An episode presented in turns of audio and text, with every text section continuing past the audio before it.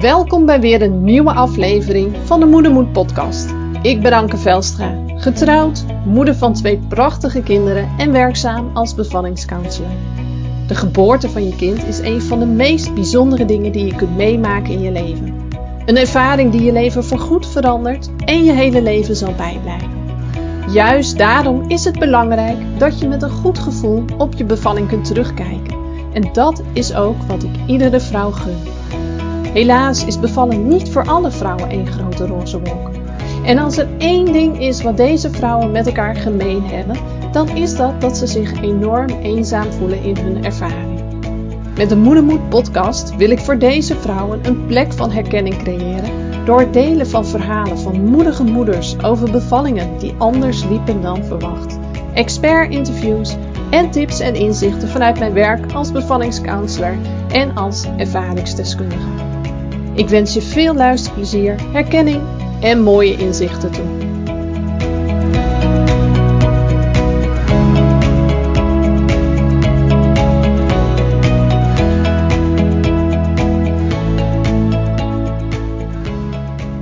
Wat leuk dat je er weer bij bent en weer naar deze aflevering luistert. Vind ik gewoon superleuk. Ik weet niet of dit de eerste aflevering is die je van mij beluistert. Of misschien heb je al meerdere beluisterd. Of volg je me misschien wel. Maar sowieso wil ik je in ieder geval laten weten dat ik het heel erg leuk vind dat je het doet. En dat ik je ook dankbaar ben. Want juist voor jullie luisteraars maak ik deze podcast. Deel ik mijn kennis en mijn expertise met je. Dus ja. Nou, gewoon superleuk en dankjewel. Vandaag in deze podcast wil ik het gaan hebben over het onderwerp. Mijn bevalling was niet traumatisch en toch lukt het me niet om het een plekje te geven. Met name als je van tevoren je heel goed hebt voorbereid. Je hebt toch een bepaald idee in je hoofd. Hoe je bevalling zou gaan, een bepaalde wens, een bepaalde droom. En ja, dan gebeuren er allemaal dingen, tegenslagen, complicaties. En loopt het toch anders dan dat je van tevoren had gedacht en gehoopt. En ja, daar kun je toch best wel een rotgevoel aan overhouden. Ik bedoel, tussen een bevalling die traumatisch was en een bevalling waar je met een supergoed gevoel op terug kan kijken, zit natuurlijk nog een hele grote ruimte, een groot grijs gebied als het ware. Nou, daar ga ik zometeen wat meer over vertellen. Maar voordat ik dat doe, wil ik eerst vertellen dat ik nog een heel leuk nieuwtje heb. Ik heb eigenlijk al heel erg lang, zeker al 1,5 jaar, de wens om nog een opleiding te volgen. Ik ben natuurlijk al bevallingscounselor. Hè? Ik ben opgeleid als counselor. Ik heb me verdiept in het bevallingstuk. Ik heb enorm veel literatuur daarover bestudeerd. Ik heb een opleiding gedaan om vrouwen te kunnen helpen bij de verwerking van hun bevalling. Tot nu toe ben ik de enige in Nederland die deze techniek toepast. Een hele snelle, zachte, fijne techniek. Waar ik gewoon enorm goede resultaten mee behaal. Ik heb inmiddels al een mooie groep vrouwen mogen begeleiden. Maar dat is heel erg veel werk aan de achterkant. En natuurlijk begeleid ik ook wel aan de voorkant met mijn programma Neem de regie over je bevalling.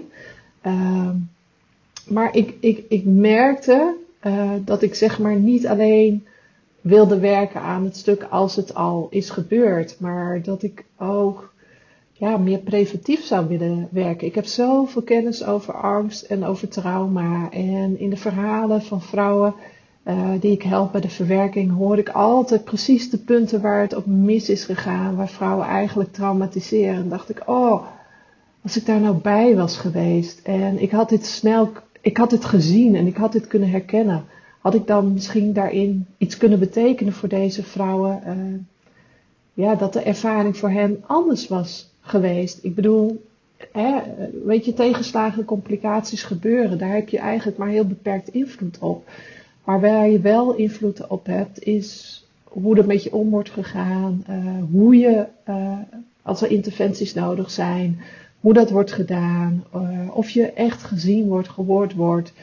En ook op het stuk traumatiseren, dat ook gezien wordt, dat daar alertheid is en dat er, ja, er zijn zoveel simpele dingetjes die je kunt inzetten, zeg maar, op dat moment om dat proces weer om te keren, om de vrouw weer helemaal terug te krijgen in het hier en nu en in haar lichaam. Want wat er vaak gebeurt als vrouwen traumatiseren, is dat ze eigenlijk uit hun lichaam stappen. En sommige vrouwen zeggen dat ook echt zo van, ja, ik had het gevoel alsof ik van een afstand naar mezelf keek. En dat het me allemaal maar gebeurde. Ik had ook niet meer de kracht om er tegenin te gaan. Het overkwam me allemaal. En daar kijken ze later met zo'n rot gevoel op terug. Ik dacht, oh, als ik dat nou zou kunnen voorkomen, of in ieder geval een bijdrage zou kunnen leveren, dat anders zou gaan. En daarnaast kreeg ik ook wel zo nu en dan het verzoek van een vrouw die ik had begeleid bij het werken van de bevalling en die weer opnieuw zwanger was. Wat natuurlijk een enorme stap is om dat weer aan te durven. Oh, het zou zo fijn zijn, we hebben al zo'n band samen opgebouwd als je er ook bij kon zijn. En nog een laatste punt, al die kennis die ik heb opgedaan over het fysiologische proces van bevallen, hoe het lichaam dan werkt, ja, hoe je het lichaam kunt helpen om zelf zo goed mogelijk het proces aan te kunnen. Dat mocht ook erkenning krijgen, een plek krijgen. Nou, al deze dingen samen maakten dat ik al 1,5 jaar de wens had om de doula-opleiding te gaan doen. En niet zozeer dat ik me nou geen bevallingscounselor meer voel en me ga profileren als doula, maar meer ik ben en blijf die bevallingscounselor. Ik wil nog steeds met heel veel liefde het werk doen wat ik nu doe. En daar wilde ik nog heel graag een stukje aan toevoegen. Niet voor wekelijks, niet voor iedereen, maar echt voor die speciale gevallen. Nou ja, dat dus. Maar goed, die wens die stond al heel lang en iedere keer deed ik het niet. Iedere keer zocht ik wel een reden waarom het nu nog niet de tijd was om het te doen. Nou, ja, tot ik een poosje geleden op een punt kwam dat ik eigenlijk gewoon niet meer een reden voor mezelf kon bedenken om het nu niet te doen. Dus toen heb ik de stap gezet en ben ik begonnen. En ik vind het heel fijn dat de opleiding die ik doe, dat ik die gewoon rustig op mijn eigen tempo kan doen.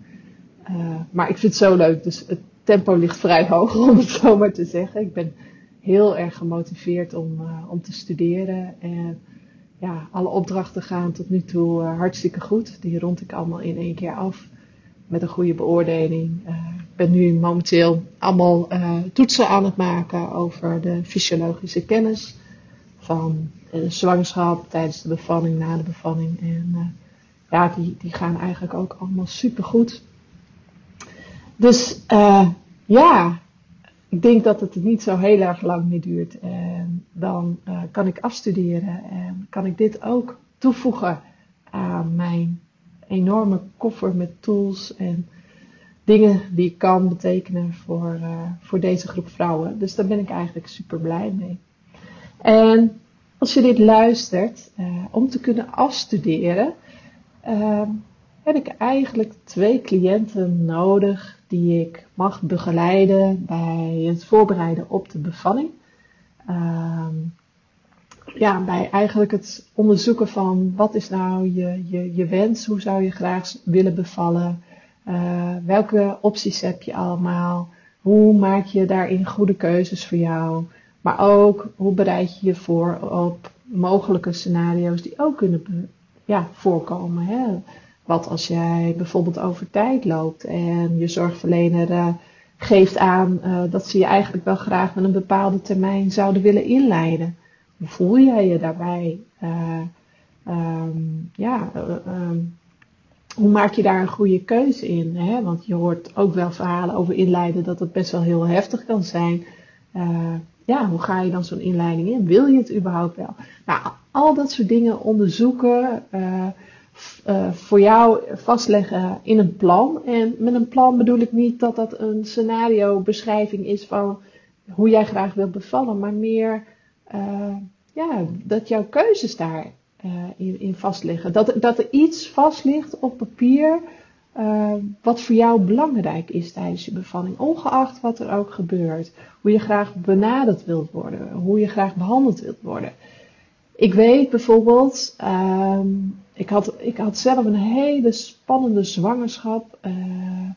Door een placenta die voor de uitgang lag. Veel bloedverlies, veel harde buiken daardoor ook. Want dat triggert je vliezen. Heel veel onzekerheid ook van ja, wanneer krijg ik een bloeding? Meerdere ziekenhuisopnames. En dat gaf best wel spanning. En ik weet dat als ik spanning heb ik zou bijvoorbeeld in paniek raken. Mensen hebben dan allemaal de neiging om je te gaan helpen, om uit die paniek te gaan. Gaan dingen tegen je zeggen, willen je bemoedigen, wat dan ook. Maar ik wist gewoon dat als iedereen zich daarmee ging lopen bemoeien, dat het met mij niet goed zou gaan. Dus voor mijn bevalling had ik in mijn plan ook gezet dat op het moment dat ik in paniek zou raken, dat het voor mij belangrijk was dat de rust werd bewaard en dat mijn man alleen zich met mij dan bezig mocht houden en niet iedereen eromheen. Nou, gelukkig is dat helemaal niet gebeurd. Ik ben juist heel ontspannen mijn keizersnee ingegaan. Maar het was fijn voor mij dat het vast lag op papier. Met nog een aantal andere dingen die voor mij belangrijk waren. En het mooie was ook, toen ik de OK inkwam. Ik merkte gewoon dat iedereen die in die OK aanwezig was, had mijn plan gelezen. En wist wat voor mij belangrijk was. Weet je, ik wou geen geouwe hoer, ik wou geen geginnengrap. Het was voor mij zo'n bijzondere ervaring, zo'n bijzonder moment om na bijna 8 jaar toch nog een kindje te krijgen waar ik al heel lang naar had verlangd. Dat ik geen zin had in dat gedoe eromheen. Ik wilde in het moment zijn, ik wilde dit heel bewust meemaken. Ik wilde die rust, die sereniteit voelen. En het was zo mooi dat iedereen dat wist. En iedereen ook daarin zijn bijdrage heeft geleverd. En ik denk dat dat ook maakt, ongeacht wat er is gebeurd. Ik bedoel, als je mijn verhaal kent en anders moet je dat nog maar eens terugzoeken. Ik heb dat gedeeld in een podcast. Dan weet je dat het behoorlijk heftig is geweest. Na de geboorte van mijn zoon heb ik heel veel bloed verloren, 5,5 liter. Ben ik uiteindelijk ook op de IC terechtgekomen en na 28 uur weer wakker geworden.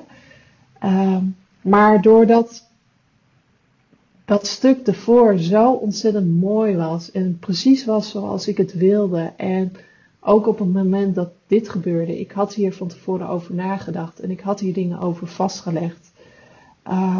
Is het gegaan, ook al was ik niet meer bij bewustzijn, maar is het precies zo gegaan zoals ik het wilde. En dat neemt niet weg dat de ervaring heftig was en dat dat ook zeker wat met mij heeft gedaan.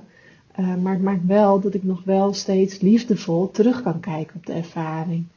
En ik denk dat dat ook het allerbelangrijkste is. Dus dat is eigenlijk wat je als doula kunt doen in de voorbereiding op. En dit sluit zo mooi aan op wat ik straks nog te vertellen heb. En ten tweede, een doula begeleidt je ook tijdens je bevalling. Die is het liefst fysiek aanwezig. Die ondersteunt je, die masseert je rug. Die helpt je ook om tijdens je bevalling de juiste keuzes te maken. Die bewaakt jouw plan, jouw wensen. Zodat er niet overheen gewalst wordt. Die staat jou en je geboortepartner bij om... Ja, er zo soepel mogelijk doorheen te gaan en er zo mooi mogelijke ervaring van te maken. En om te kunnen afstuderen heb ik dus 2 cliënten nodig die ik zou mogen begeleiden in dit proces. Ik heb een paar kleine eisen en dat is dat je in ieder geval maximaal 75 tot 100 kilometer vanaf Leeuwarden woont. Want ja, stel dat je bevalling heel snel gaat. Ik moet toch naar je toe kunnen komen. En als dat verder weg is, dan is mijn aanrijdtijd gewoon te lang. Verder is het wel fijn dat je binnen nu, ik neem dit nu half september op, eind december ongeveer uitgerekend bent. Want ja, dan kan ik mijn opleiding een beetje vlot afronden. Mocht je nou half januari zijn uitgerekend terwijl je dit hoort, stuur me gewoon altijd een berichtje. Hè? Mocht ik nog niet 2 cliënten hebben en het voelt goed, niet gewaagd is altijd mis. Dus gewoon doen. En een laatste ding is dat mijn opleiding contact mag opnemen met je. Volgens mij doen ze dat per e-mail om te checken of ik jullie daadwerkelijk heb begeleid tijdens de zwangerschap en tijdens de bevalling. Dus dat zijn eigenlijk mijn wensenlijstje. Mijn eisenlijstje, want daar moet het toch wel aan voldoen. Verder, voor deze 2 cliënten is mijn begeleiding gratis. Ik vraag alleen een kleine onkostenvergoeding. Nou, hoor je dit? Klinkt dit wat? Laten we gewoon eerst laagdrempelig eens kennis gaan maken. Kijken wie jij bent, kijken wie ik ben. Hoe we tegen dingen aankijken of we een beetje matchen qua energie. Ik bedoel, een bevalling is zo intiem iets. Als je daar iemand aan toe wil laten... Als je daar iemand bij wilt toelaten, is het wel belangrijk dat je daar een heel goed gevoel bij hebt. Dus gewoon eerst lijkt me kennis maken. En dan kijken we dan wel verder of we samen een match zijn en of we het stuk in willen. Nou, lijkt je het wat? Stuur me dan een mailtje via contact@ankevelstra.nl en... dan neem ik contact met je op en dan gaan we een eerste kennismaking inplannen. Nou, dat was mijn inleiding. Toch een beetje langer dan verwacht. Maar ergens sluit het wel heel mooi aan. Want ik vertelde al dat mijn bevalling best wel heel heftig is geweest. Maar dat ik er toch heel liefdevol op terug kan kijken. En dat is niet zomaar gegaan. Ik heb mijn tweede bevalling niet als heel traumatisch ervaren. Ondanks dat het medisch gezien natuurlijk absoluut traumatisch was. Ik bedoel, ik begon zo veel bloed te verliezen. En dat ging zo hard. Dus men heeft heel hard moeten werken om ervoor te zorgen dat ik hier nu nog zit. En deze podcast nog kan opnemen.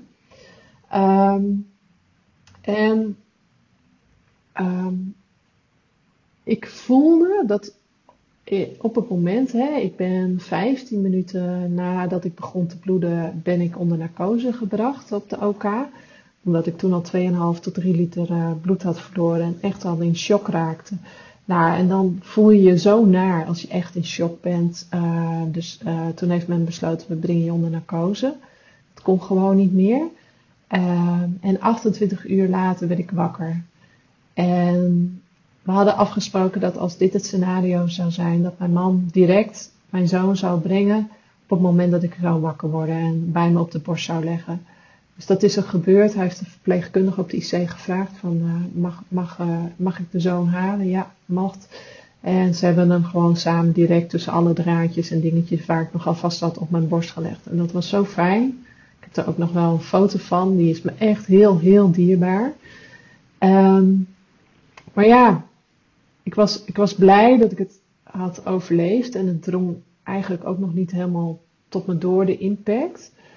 Maar ik merkte wel die eerste nacht toen ik net weer terug was op de afdeling en mijn man die bleef bij me slapen en mijn zoon op de kamer en zij sliepen en ik kon niet slapen. Op het moment dat ik mijn ogen dicht deed, trok alles als een soort film aan me voorbij. Ik was bang, als ik mijn ogen nu dicht doe, word ik dan nog wel wakker. En mijn bed was ook, dat bleek later, ik had nog een heel laag HB. Daar hebben ze me nog eerst een paar dagen mee om laten rommelen voordat ze me nog extra transfusies hebben gegeven. Ik heb echt heel veel bloed gehad al. Maar ik moest nog een beetje meer. Dus mijn bed, zodra ik mijn ogen dicht deed, begon het te bewegen, schommelen of zakte het naar beneden. Of, dat was ook heel beangstigend. En daarnaast was ik gewoon... ook heel verdrietig over, dan durf je het na 8 jaar nog een keer aan en je bereidt je goed voor en je weet graag wat je wilt en je houdt natuurlijk rekening met allerlei scenario's en dan worden die scenario's toch ook nog waarheid. Dat voelde ook als een verlies en dat gaf heel veel verdriet. En ik voelde me gewoon echt zo tijdens die nacht... hoorde mijn man rustig slapen. Ik hoorde de zachte geluidjes van mijn zoon. En ik voelde gewoon dat ik in een zwart gat wegzakte. En de volgende ochtend toen ik wakker werd. Toen, ik moest gewassen worden. Ik kon me amper bewegen. Ik had ook weinig gevoel in mijn benen. En ik had die operatiewond. En ik was natuurlijk heel zwak. En de verpleegkundige kwam om me te wassen. En om een ander pyjama aan te doen in plaats van een operatieschortje. En ze wilde mijn bed ook verschonen. Dus ik moest van de ene zij op de andere zij. En ik kon het gewoon niet. Ik kon niet eens bewegen. Ik had niet eens de kracht om me van de ene zij op de andere zij te rollen. Dus dat moesten ze met z'n drieën, mijn man en 2 verpleegkundigen doen. En op dat moment, ik begon zo te janken. Ik begon zo te huilen. Ik dacht, oh man, wat is er nog van me over? Wie ben ik nu nog? Terwijl ik dit vertelde. Ja, raakt me dat nog steeds, dat moment. Het was zo heftig. En ik dacht, joh, ik moet wat doen. Als ik nu niet iets doe, dan komt dit niet goed. Dan zak ik echt weg in een groot zwart gat. En dat is niet wat ik wil. Ik bedoel, ik ben net moeder geworden. En ik ben zo intens gelukkig met dit kleine mannetje. En ik voelde ook direct zo'n sterke verbinding tussen ons. Ondanks dat ik hem de eerste 28 uur heb gemist. En het enige wat ik op dat moment kon bedenken was een oefening die ik een paar weken geleden had geleerd op mijn opleiding.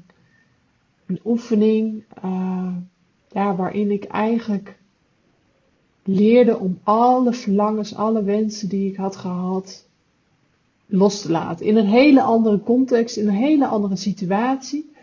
Maar ik heb toen de kracht van die oefening ervaren. Heel intens, heel emotioneel. Maar ook, het gaf direct ruimte en opluchting. En toen iedereen de kamer uit was, mijn man die ging nog wel even wat spullen thuis halen. En de verpleegkundigen die waren weg. En mijn zoon die lag te slapen. Toen dacht ik, ik moet gewoon deze oefening doen. En ik kon op dat moment helemaal niet lezen of schrijven. Dat trok mijn hoofd helemaal niet. Dus ik moest het in mijn hoofd doen. En ik ben 1 voor 1 al die dingen afgegaan die ik zo graag had gewild en gewenst voor deze bevalling. Maar die ik niet had gekregen.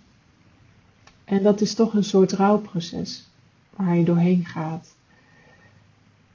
En na afloop van die oefening heb ik het losgelaten, heb ik laten rusten.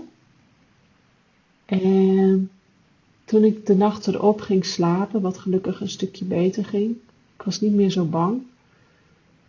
Toen voelde ik dat er iets verschoof in mij. Het was alsof ik mezelf voelde draaien van het zwarte gat naar het licht.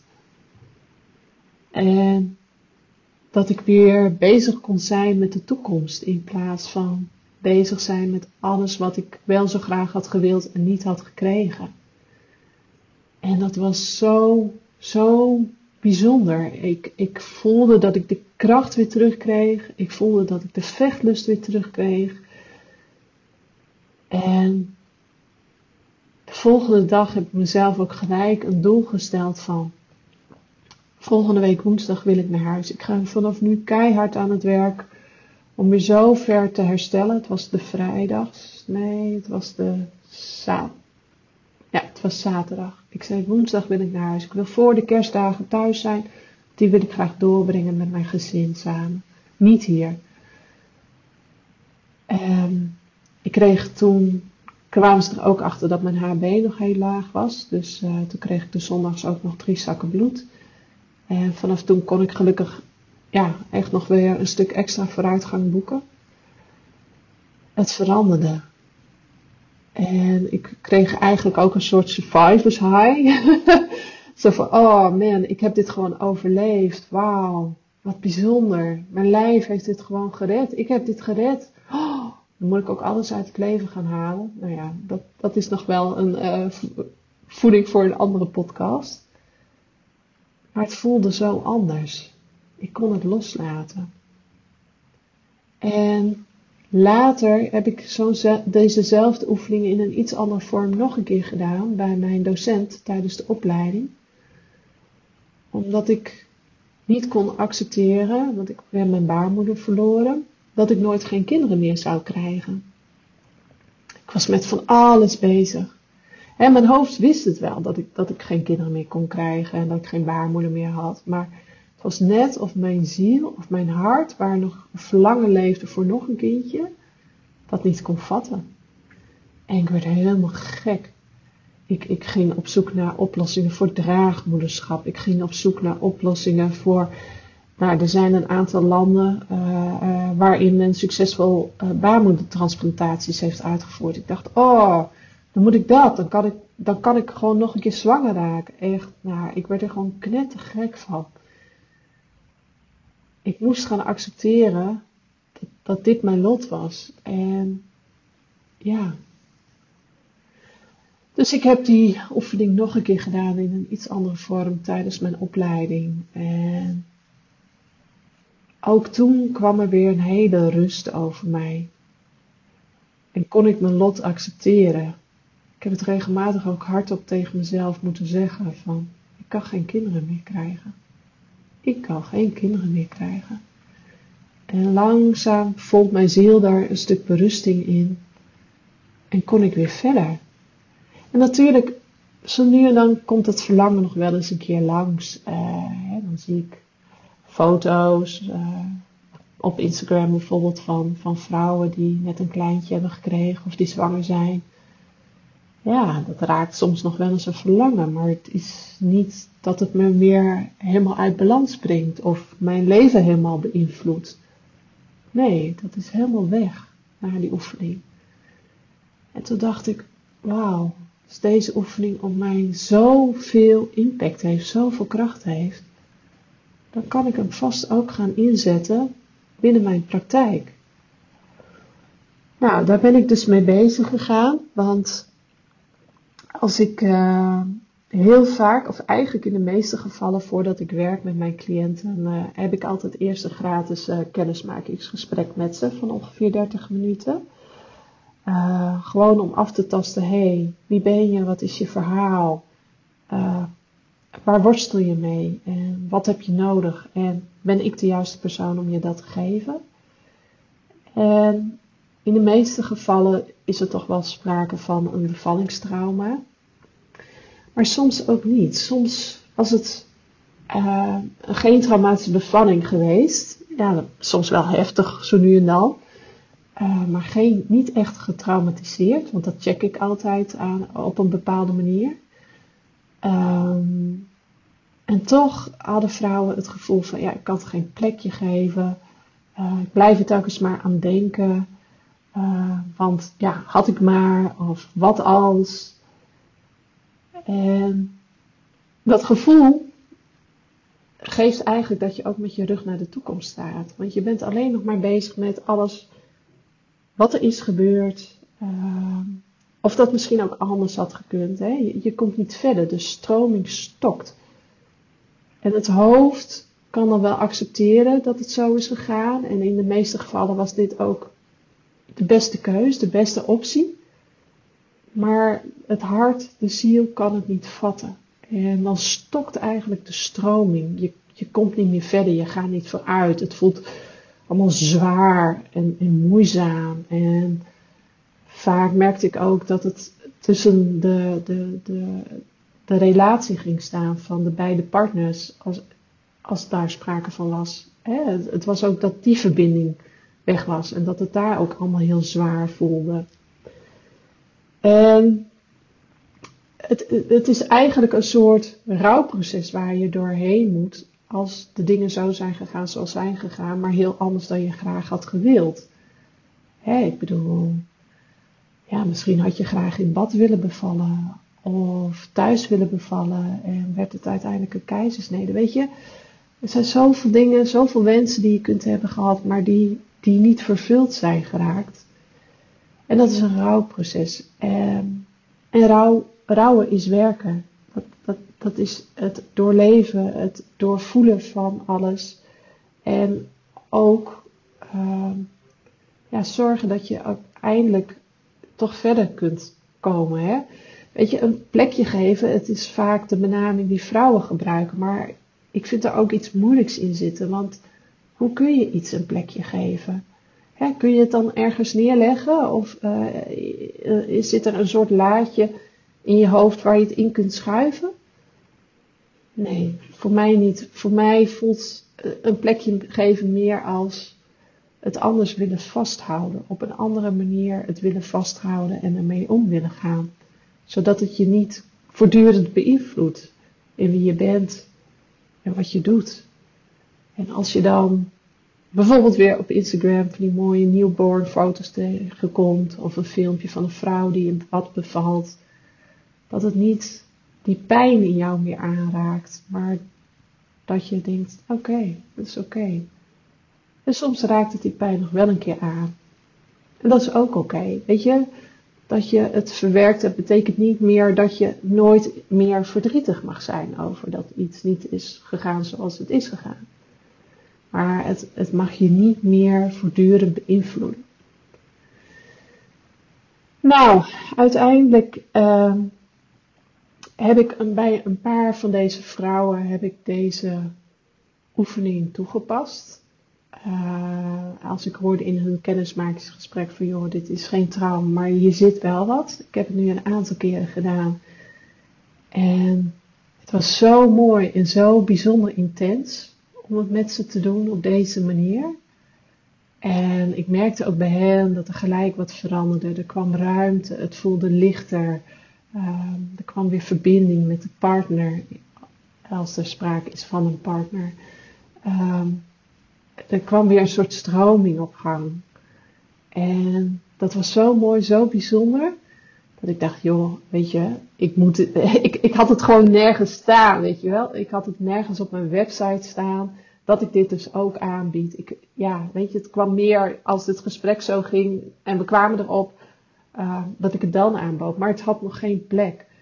En nu heb ik het een plek gegeven. Het is echt nu voor mij een dienst geworden. Omdat ik voelde dat ik hiermee vrouwen een heel stuk kan helpen als er geen sprake is van een trauma, maar wel van verdriet over hoe het is gegaan. En wanneer daar een niet goed gevoel zit. En daar ben ik gewoon heel erg blij mee. En misschien heb jij na het luisteren van deze podcast ook een stuk herkenning hierin. Van, goh, dit herken ik, weet je. Er is bij mij geen sprake van een bevallingstrauma. Maar toch kan ik de rust er niet in vinden in hoe het is gegaan zoals het is gegaan. En ben ik inderdaad bezig met mezelf constant af te vragen van, wat als ik eerder de verloskundige had gebeld? Wat als ik, noem maar op. Als ik niet had gekozen voor een inleiding, hoe was het dan gegaan? Of had ik me misschien beter voorbereid? Was het dan anders gegaan? Of had ik maar je voortdurend dat soort dingen afvragen. En daardoor eigenlijk ook niet goed bezig kunnen zijn met je kindje, met je gezin, met alles wat er voor je ligt in de toekomst. Maar constant met dat zware gevoel. Nou, als je dat herkent bij jezelf, neem dan even contact met me op. Want misschien kan ik jou met deze dienst ook verder helpen. En het is snel, het is kort.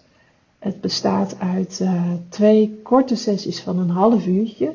Kan online, dus je hoeft niet fysiek bij me te komen. Dus woon je ergens anders in Nederland of misschien zelfs erbuiten. Helemaal oké.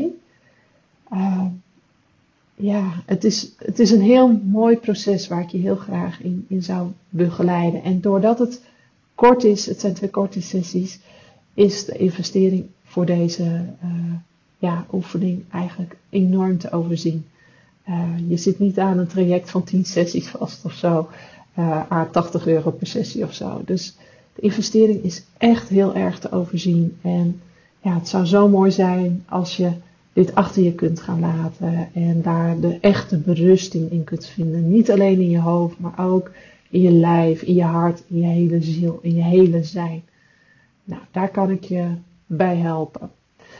Wil je er meer over weten, stuur me dan even een berichtje via contact@ankevelstra.nl of als je me volgt op social media mag je me ook gerust een DM'tje sturen. En dan gaan we een afspraak inplannen. Ik vind het altijd fijn, ook voor deze dienst, om nog even kort met elkaar gesproken te hebben. Om echt even af te tasten van ja, is dit het? En ja, meestal wel. Want als je je aangesproken voelt door wat ik nu heb verteld, dan ja, weet je eigenlijk wel dat dit voor jou de eerstvolgende stap is om te doen in dit proces. Weet je, ik zeg altijd zo, het komt niet voor niets op je pad. Hè? Dat jij dit nu hoort, als jij hiermee worstelt. Dat kan ook een teken zijn van, hé, misschien is dit inderdaad de stap die ik te zetten heb om weer verder te komen. Ik geloof niet in toeval, zeg maar. Nee, soms is dat ook zo. Ik merk dat zelf ook wel eens als ik ergens mee worstel of last van heb. Dan soms komt er iets bijzonders op mijn pad of dan tipt iemand me van, hé, heb je hier wel eens aan gedacht? Of misschien moet je eens naar deze persoon gaan en dan doe ik dat. En dan merk ik dat me altijd weer een stukje brengt in waar ik mee bezig ben op dat moment. En dat voelt voor mij niet als toeval, maar dat voelt als, zo moest het zijn, denk ik. Nou ja, ik denk dat ik zo'n beetje aan het einde van deze podcast ben gekomen. Ik heb weer een behoorlijk stuk geluld. Ja, zelfs ook even een heel stukje kwetsbaarheid heb je van mij gezien in deze podcast. Ja, op een heel, heel kwetsbaar moment van mij in mijn leven. Maar dat is oké. Ik voel me daar oké bij. En natuurlijk heb ik ook stelletjes in mijn hoofd van, oh, kun je dit wel plaatsen? Oh, wat zullen ze daar wel van denken? Maar weet je, het is wel wie ik ben als persoon in essentie. Ik ben ook een mens. En ja, soms kan iets je ook raken in positieve zin en in negatieve zin. Ik bedoel, ik kan ook gewoon huilen bij films die iets raken in mij of bij hele mooie muziek. Dat is wie ik ben en dat is niet per definitie iets negatiefs of zo. Ik vind dat juist wel heel mooi, bij andere mensen ook. Ik weet nog wel dat ik heel lang niet had gehuild en dat mijn docent van mijn opleiding systemisch werken tegen mij zei, ah, je kan weer huilen. Tranen zijn de stroming van de ziel. Toen dacht ik, oh ja. En sindsdien huil ik regelmatig. En dat lucht zo op. Het brengt zoveel weer in beweging. Dus ja, schaam ik me eigenlijk niet voor. Nou, je hebt me zo wel een stukje beter leren kennen. Dankjewel voor het luisteren. En ik hoop je heel graag weer te inspireren in een volgende podcast. Dankjewel. Hoi hoi.